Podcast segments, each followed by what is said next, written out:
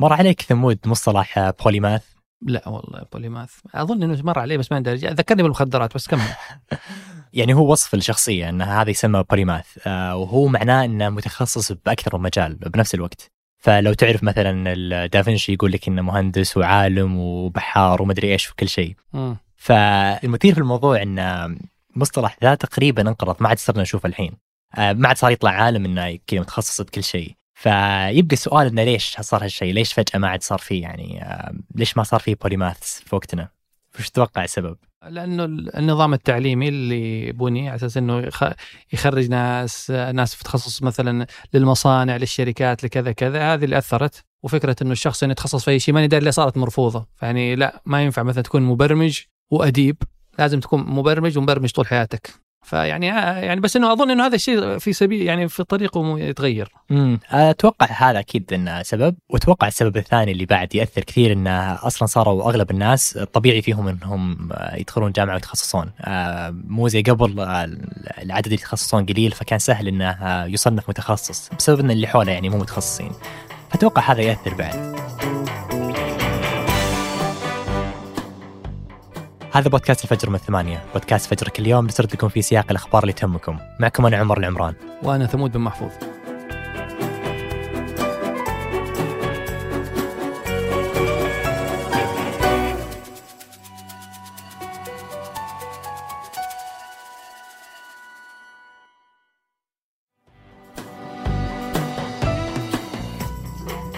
بعد سنوات من المكاسب الضخمة والأرباح المالية والنجاحات شهدت مجموعة أداني اللي يملكها الملياردير الهندي غوتام أداني ضربة قاسية في الأسبوع الماضي.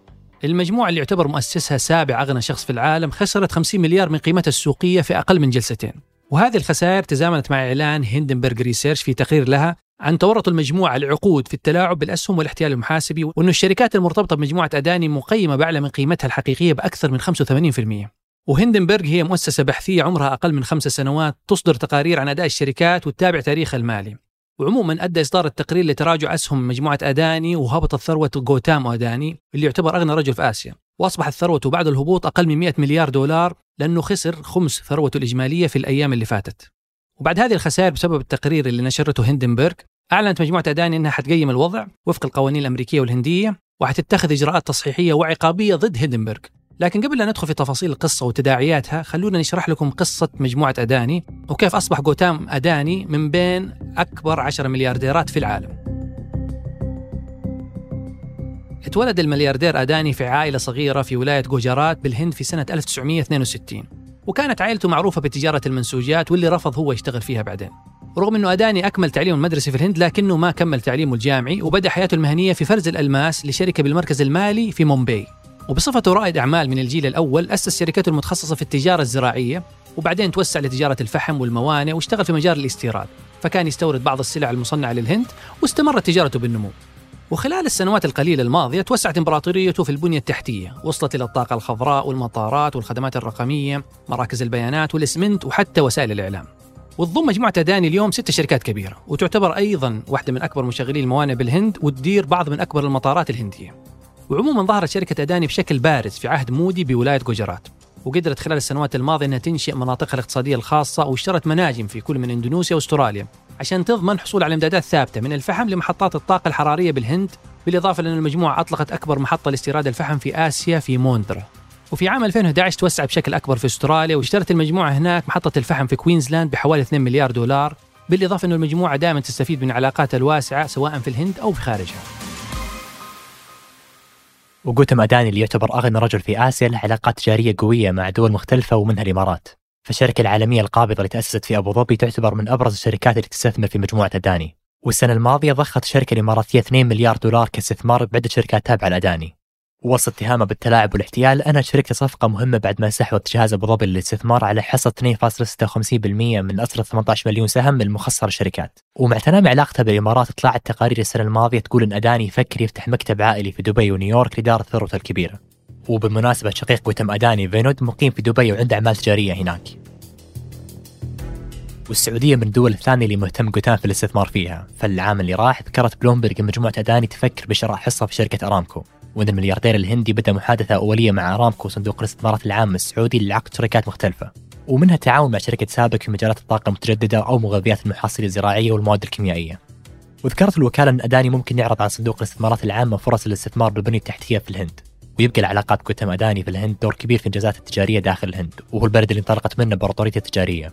وعشان كذا كثير من منتقدين أداني يربطون تضخم ثروته بذكاء السياسي وعلاقته مع رئيس الوزراء مودي. اللي انولدوا كلهم في نفس الولاية وعلاقتهم قديمة وترجع لعام 2003 وتحديدا وسط أزمة سياسية كانت تواجه مودي. اللي كان وقتها رئيس الوزراء في ولاية جوجرات بغرب الهند واتهم بالفشل في منع أعمال شغب راح ضحيته حوالي ألف شخص معظمهم المسلمين. وقتها تعرض مودي لهجوم كبير من منافسيه ورجال الأعمال لكن كان في شخص واحد وقف في صفه واللي هو أداني اللي أنشأ جماعة ضغط لدعم مودي وساعد في إطلاق قمة استثمارية عالمية تقام كل نصف سنة في جوجرات. وهو الشيء اللي ساعد مودي على أنه يستعيد قوته وسمعته بالولاية. وبعد 11 سنة تقريبا صار مودي رئيس الوزراء وبهذه الفترة تقوت علاقته أكثر مع أداني اللي استفاد كثير من سياسات مودي الاقتصادية اللي تحفز القطاع الخاص ورجال الأعمال على الاستثمار. ومع رؤية مودي اللي غيرت أشياء كثير بالهند وكانت سبب في النمو الاقتصادي الكبير اللي عاشته الهند بدأ أداني يوائم استثماراته وأعماله التجارية مع رؤية الحكومة الهندية وأولوياتها وفي أقل من سنتين استحوذت شركته على سبع مطارات بالهند تمثل حوالي ربع الحركة الجوية في الدولة. واللي ينتقدون أداني يقولون التوسع الكبير في مجال تشغيل المطارات ما صار إلا بعد ما خففت حكومة مودي قواعد العطاءات في المطارات. وهو الشيء يساعد مجموعة أداني تفوز بعقود التشغيل رغم أنه ما عندها أي خبرة سابقة في إدارة المطارات. وعموما التوسع في المشاريع يدفع الشركات للتعثر في بعض القطاعات وعشان كذا فكر أداني أنه يتجه لطرح شركاته في أسواق المال. فقبل أيام من اتهام هندنبرغ لأداني بالتلاعب بالأسهم والإحتيال ذكرت بلومبرغ أنه يدرس خطة لطرح خمسة من شركاته للاكتتاب العام. والهدف من الطرح العام هو خفض الديون على مجموعته وتوسيع قاعدة المساهمين. والوحدات المتوقعة طرح أسهمها خلال فترة تتراوح بين ثلاثة إلى خمس سنوات تشمل قطاعات التعدين والنقل. وقبل الفصل عن المجموعة الأم تحتاج الشركات أن تثبت قدرتها على تنفيذ عملياتها وإدارة رأس مالها بشكل مستقل. وصحيح أن الهدف من طرح أسهم بعض شركات المجموعة هو تحسين وضعها الاستثماري إلا أنها خطوة تدل على حاجة أداني لخفض الديون ووضع حد للتعقيدات الإدارية وخصوصا بعد ما توسعت مجموعته بشكل سريع وما عاد صارت بس مشغلة موانئ بل إمبراطورية تجارية تضم أصول في مجالات مختلفة زي الإعلام والإسمنت والطاقة. وهو الشيء اللي يخلي إدارتها من الناحية المالية صعب ومعقد. ولذلك طرحها بالسوق العام وتحويل كل قطاع فيها لشركات مستقلة مفيد لمجموعة أداني على المدى الطويل. ولكن إلى الحين ما هو واضح مستقبل الاكتتابات هذه. خصوصا بعد الاتهامات اللي لاحقت الملياردير الهندي الأسبوع اللي راح بانه جمع مليارات الدولارات من خلال التلاعب بأسهم شركاته في السوق.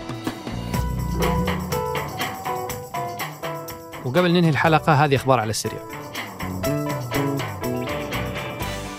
في الخبر الأول أقال رئيس الوزراء البريطاني ريشي سوناك ناظم الزهاوي رئيس حزب المحافظين الحاكم من عضوية مجلس الوزراء بعد تحقيقات على ملفه الضريبي سوناك ذكر في خطابه أن الزهاوي ارتكب خرق خطير لمدونة السلوك الوزاري. الزهاوي لاجئ عراقي شق طريقه للحياة السياسية في بريطانيا وكان وزير للتعليم والخزانة في حكومة رئيس الوزراء الأسبق بوريس جونسون. بالإضافة لكونه أحد المرشحين لرئاسة الوزراء بعد ما استقال جونسون. وفي الخبر الثاني قالت هيئة الإحصاء في السعودية أنه حالات الطلاق وصلت إلى 57 ألف حالة خلال العام 2020 مرتفع عن 2019 بنسبة 13% أما عقود الزواج فارتفعت في 2020 بنسبة 9% عن العام اللي قبله بإجمالي 150 ألف عقد زواج خلال العام ومنطقة الجوف كانت هي الأولى على المناطق في عقود الزواج والطلاق معا.